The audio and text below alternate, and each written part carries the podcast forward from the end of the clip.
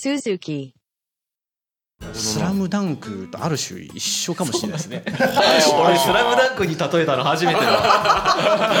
いやほらもう歴歴史知らなすぎて僕が。だから知らなすぎてはい。もう後で詳しく言いますけど、はい。スラムダンクって最終的にははい。一回こうなんだろうこうさ三三王でしたっけ？あの山王工業。山王工業。です。はい。一回勝ちますよね。最後なんかもうボロ負けして終わりますよね。ある意味初期もそんな感じそうだね。ですね。似てるあわ一回頂点でバーンと花火を上がって、えー。もう伝説を作ってそれからもう。一気にもう最一番三国で一番最初に滅びていったんです散り方とかもやっぱ儚くて、そこがね僕も好きなんはあです。だから負けちゃうから楽しいんだよそうそう。物語として最高で勝ったら全然面白くないんですよ多分。うん、なんか何気なく言ってみるもんですね。いやさすがですさすがですねこれいやびっくりしたないや本当に。はい。確かにそうだね。うん。なるほどな。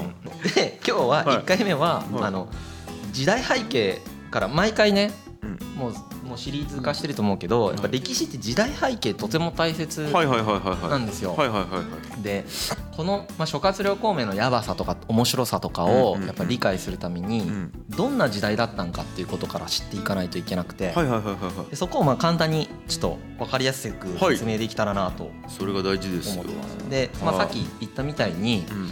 えー、と三国時代っていうのは、うん。えー、と王朝の名前でいうと五漢王朝のはい時代、はいはいはい後の漢。はいはいはい。後の漢の時代で、はいはい。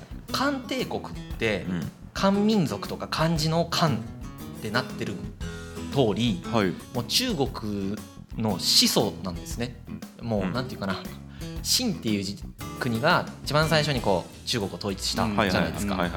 だけど15年で終わっちゃうんですよ秦って。たった15年で終わっちゃうんでその秦を引き継いで漢は400年間続くんですよ。うんうん。だから中国人っていうのを形成したのも、まあ、漢だしその礎を作ったみたいなイメージ一ですね。そうですね、はい。一番最初のシステムを発明した秦のものを受け継いではい。本当にちゃんと運営をして統一国家としてうん。歴史上初めての中国統一国家としてうん。しっかりと運営できたのが漢なんですよ。はいはいはいはいはい。だからまあ五漢王朝に住んでいの時の時代に生活している民衆からすると、うんそそもそもこれって古代だからその前の歴史ってあんまりないじゃないですか。今みたいにこう何王朝もあってうん。それを全部見れますっていう状態じゃなくてうんうん。23王朝しか過去にありません、しかも歴史を学ぶ機会もないから、はい。もうずーっとこの漢王朝が続いてたし、自分のおじいさんのおじいさんのおじいさんのおじいさんからずーっと続いてて、これからも絶対そう当然のように続くと思ってるわけですよ。はいはいはいはい。これが、うん。まあ、全員がこの偉大なる漢王朝の、まあ、永続的な存続をうん。信じてる。だって今の日本でさえめうん。江戸時代が終わってから150年でしょ？うん。400年続いてるわけだから。倍以上そう。うん。その漢王朝がうん。ビビるぐらいダメになっていくんですよ、まうん。あのうん。そう。そこのなんかな阿鼻共感具合をうん。今回では伝えたいなと思ってて。気になるな。はあのね宦官っていう人がいるんですけど。いはい。使える人ですよね。そうです。はいはいはい。宦官ってあの虚勢してる男性ではいはいはいはい。虚勢してその高高級っつってあの後ろの宮と書いてですねその女の皇后さんたちがいるところ。うんうん側室とか皇后王様の相手をあになるお相手になる人たちがいるところに仕えてる人たちがいるんですけど、えー、と秦も滅びる時に宦官が悪さして滅ばししてるところがあるんですけど漢も宦官はものすごく悪影響を与えてるんですよ。漢の腐敗に。このうん漢の宦官っていう存在と,、うんえー、とあともう一つ実はもう一つ勢力があって、うん。外石っていう存在が。外石外石っていうのは皇后の親戚のことです、うんうんうんうん。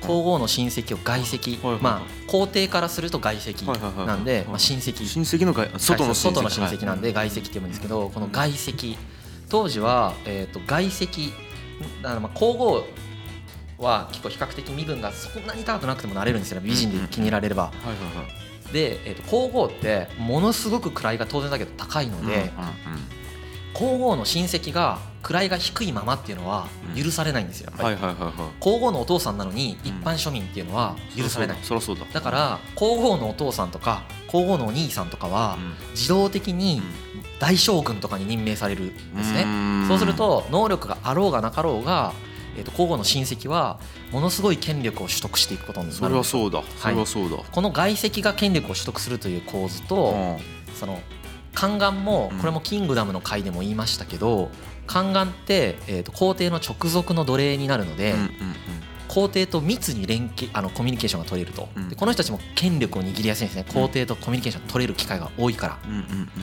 この2つと皇帝の権力の三つどもえのうんこのバランスがうん。ずっと続いこうなんていうか均衡バランスが続いていく状態で漢王朝という運営されていってるんですけど皇帝がね権力握ってるうちはいいんですよ。うん。宦官も外戚も抑えれるから皇帝が権力あるから、はい。だけど皇帝がうん。例えば若くして亡くなってしまって、はい。息子がまだ幼い。そういうことだ。子供だからあ国政を任せられない。あだから外戚か宦官が権力を握ってしまうみたいなことがあの五冠王朝は不幸にも10代連続で続いたんです。そんなことある？ええ。昔ってやっぱり子供って死にやすかったんでこのシステムの大欠陥ですよね。君主制のこのシステムの大欠陥がそこなんですけど10代連続であの幼い帝あの皇帝と書いて幼帝って呼ぶんだけどは幼帝が続いていくんですね。ちなみに真の始皇帝も13歳で即位してるから幼帝だったじゃないですか。いええええええ10代続くんですよもっと若いいもう2歳とかで即位するやつが出てくるんですけどその結果権力の均衡バランスが完全に崩れましてあの外戚とですねうん。宦官が欲しいままにしていくんですよ。でそうするとどうなるかっていうともう一つ実は勢力があって官僚っていう勢力がいます。彼らはうん。えーと結構あの実力あのいいいい具合にこうなんていうかないいところの生まれの人たちがまだ完全な実力社会じゃないんでいい生まれのところの優秀だって言われる人たちが推薦されて官僚になっていくんですけど、うんうん。この人たちはねあの儒教を勉強してるから結構清廉潔白な人が多いんですよ。う。んこの清廉潔白で国のことを考えてる官僚と、うん。自分のことしか考えてない人がたまにいる外籍と、う。んほぼ自分のことしか考えてない宦官、はい。このこの人たちがもうぐっちゃぐっちゃのもうねはあすごい争い方するんです。皇帝が権力ないから。なるほど。で本当にまとめないといけない皇帝はオンギャンオンギャンって言って。これ本当悲しいことでは本当にねあの宦官がなんでそうやって自分のことしか考えてないかっていうとやっぱりその人格形虚勢を幼い頃にされてはめちゃくちゃ下げ詰まれるんですよ。はいはいはい当たり前だけどやっぱり。はいはいはい下げ詰まれるしうんその官僚みたいなエリートでもないんですね彼らは。うん。だからずーっとこうなんていうかな精神形成にうん。発達形成になんか悪影響をずっと受けてる人たちでへー。ぱりちょっと悲願いなんかひ歪みがある人が多くて人格に。どどうしても。え？傾向として。まあ、ちょっとこれもともとシステムがよく分かってないんですけど、えー、とその宦官ってはい。なぜそのど、まあ、奴隷奴隷なんですよね？うん奴隷いわゆる。まああのただ召使い。召使い。ですよね。宦官直属のまあ召使いだと。えーあの。皇帝直属。召使いじゃないですか。はい。で召使いが政治的な力を持つっていうのがなぜなのかが全然分からないんですよ。だからはい。やっぱり分かりやすいのがはい。皇帝に近いからだ。近いからうん。えーと自分が思ったことを言えるんですよ。はいで信頼獲得もできちゃうじゃないですか。うん。近いわけだからうんうんうんえーと例えば皇帝はいろんな悩みを持ってるんです。うん。外籍の権力を抑えきれない。うんうん官僚が言ってることが理解できない。うんうんうんじゃあ分かんないからえーといあの宦官悩みがある。うんうんうん。その悩みをえーと宦官に相談してしまう。あーメンターなんですね。そう。すると宦官の中で取り入るのがうまいやつがいてなるほど。いやあのそれはあなたが間違ってるんじゃなくてあいつらがクズなだけなんですよとか言ったら心が弱い皇帝はあやっぱそうなんだってなってじゃああいつら処刑しようみたいなことに持っていって処刑した代わりにじゃあ僕にそういう権力をくださいということをこう遠回し遠回しに言って権力を獲得していくみたいななんかあれみたいですね。たくさん出てくるんです。なんか有名なタレントに群がる占い師みたいな。まあでも本当にそういう感じです。結局権力を持っている人にはそういう人たちが群がっていくんですよね。うん。その群がっている人たちを皇帝も止められないんですよ。人間だから。それに宦官をいなくさせてしまうとそれはそれで今度は皇后うん。皇后って官僚と直接コミュニケーション取っちゃダメなんで、女の人だから、うんうんうん政治の世界で。政治の世界で直接権力持ってるんですよ皇后って、うんうんだけど直接男とコミュニケーション取っちゃダメなんです皇帝以外うにんだから間に宦官が入るんですけど宦官なくすとそこができなくなっちゃうから皇后側も宦官なくせないしなるほど。でとにかくねどっかの権力が高くなると他の勢力を使ってこう下げるっていうのをみんなでやり続けてるからうん。全部なくせないんですよ。なるほど。システムが悪いんです悪いんですねこれ。悪い。だから今の民主主義ってよくできてるんだけどああの当時はそれが限界だったんですよね。でまあそういうわけで一体何が起こるかっていうとですねえっと東湖の金っていうのがあってですね。東湖うんまあこれ覚えなくていいんだけどうんうん。東湖の金っていうまあ一大イベントがあってうんうんうん。これが三国時代に突入する直接の原因なんだけど、うんうん宦官が、えー、と権力を握ったんですね。うん。それあのいろん外籍が握ったり宦官が握ったりっていうのを繰り返してるんだけどある時に、えー、と宦官が、えー権力を握った時に、えー、と官僚の優秀な人たちをん。全員無実の罪で捕らえて処刑するっていうのをやったんですよ。彼らのえー、と権力を削ぐために。なんでかっつったら彼らは賄賂をしたらダメだって言ってきてしまう言ってくるし、賄賂を受け取ったらダメだって言ってくるし、えー、と国のためのことを思って動いてる人たちが、まあ、そこそこ結構割合が多い。うん。官僚は、うん。ダメな人もいるけどもちろん、その人たちは国のためのことを思って言ってくるけど宦官とか外籍は自分のために政治を動かしたい。うん。利害が一致しない。だから邪魔だ。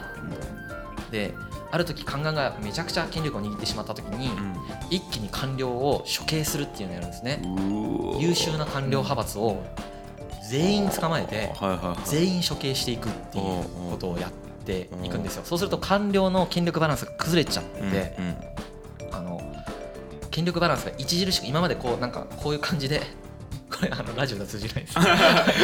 手 手振りでやってしまあった。けどの右がどっちか活動シーソーゲームになってたってことですね。シーソーゲームやってたのが崩れちゃって。はいはいはい。そこから、えー、と国家が大崩壊していきます。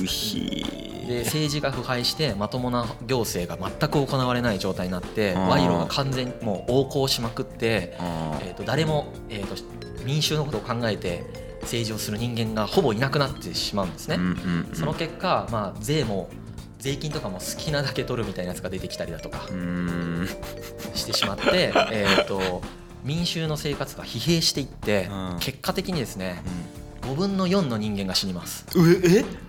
人口が激減するんですよ。5分の4死ぬんすか？その当時6000万人いたんですけうん。どまああのいきなりじゃないですけどん。それはそういう時代が続いた結果は1400万人まで減るんですよ。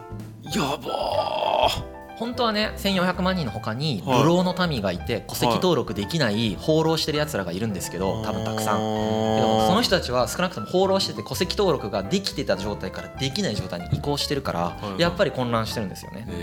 そういうだ信じられないくないですか？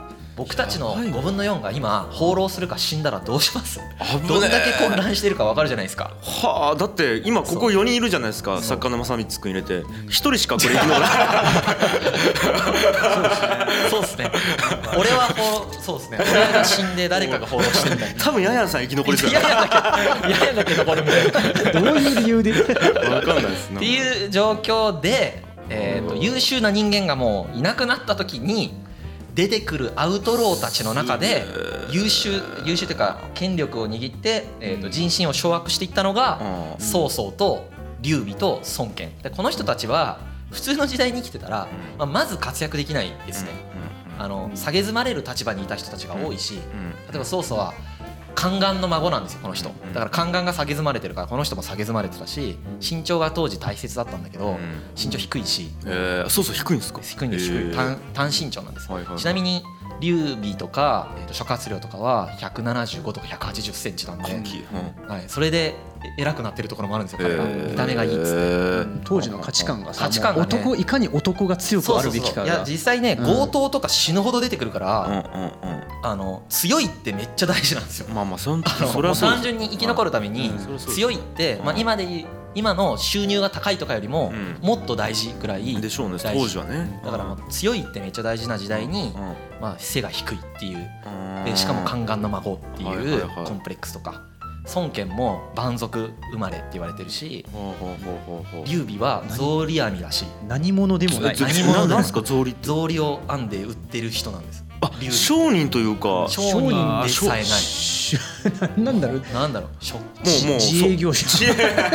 個人事業主フリーランス。フリーランス。何者でもないです社会の本当にうん。小じの次ぐらいの最底辺。はあ。もうアウトサイダー。この人たちがはそのエリートがいなくなったはい。この混乱した世界の中でゴゴゴゴゴって上がってくるところの最弱の職をこの曹操が相当すごいんですけどはいはいはい。この最弱の職をはい。曹操と渡り合うレベルまでうん。バーンって持っていくのがうん。諸葛亮孔明。出た孔明。